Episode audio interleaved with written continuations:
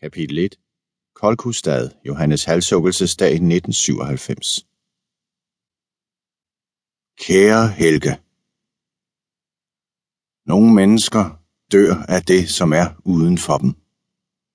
Andre dør, fordi døden er i dem fra gammel tid og lukker sig indefra om deres åre.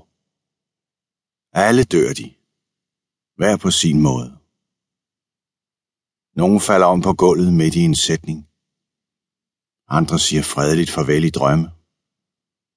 Slukker drømmen så, som når en film ikke længere kastes op på et lærred? Eller ændrer drømmene bare udtryk og får nyt lys og nye farver? Og er det på nogen måde noget, den drømmende bemærker? Min un er død.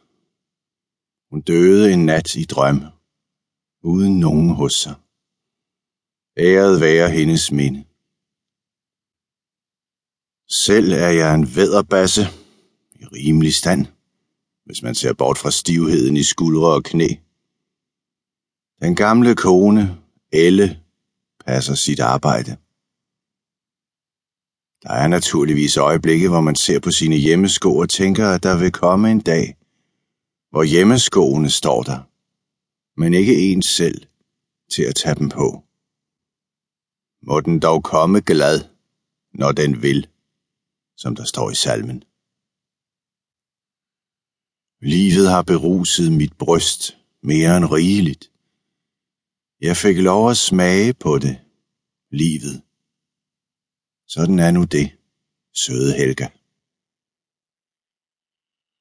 Åh, jeg er blevet en olding uden hæmninger, hvad der bedst ses af, at jeg er begyndt at rive op i gamle sår.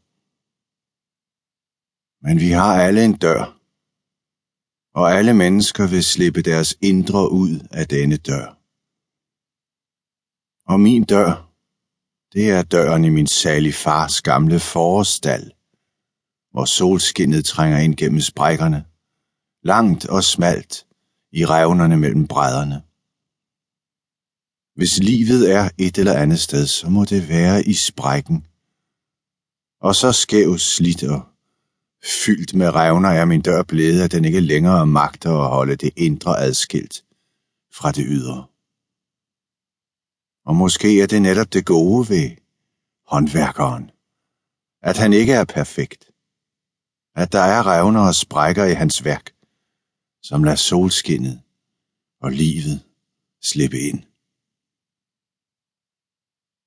Snart tager jeg afsted på den store kommunale fattiglemsforflytning, som det er alle menneskers lod, kære Helge. Det er en velkendt historie, at inden man begiver sig ud på den rejse, prøver man at lette sig for sine byrder. Det er selvfølgelig lovligt sent at skrive det her brev til dig nu, hvor alle er døde eller mindre eller mere senile. Men jeg krasser det ned alligevel. Hvis du har det dårligt med det, så er det bare at smide kravtæerne ud. Mine ord er velmente. Jeg har aldrig villet dig andet end godt. Det ved du, søde Helga. Halgrim døde ud på vinteren. Til sidst kunne han ikke synke på grund af kræft, og de kunne ikke få noget i ham. Så stort et brød han ellers var. Han synede langsomt hen i deres arme på hospitalet og var ikke andet end skin og ben, da jeg så til ham i februar. Det var trist at se. Æret være hans minde.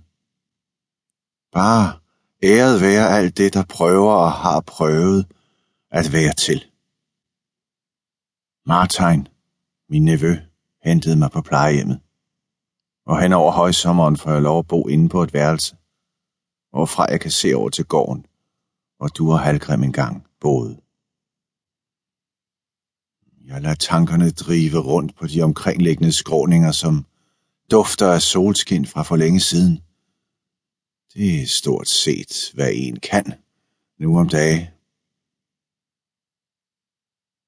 Hun lå på dødslejet i fem år, og af dem ville hun dø i fire og et halvt.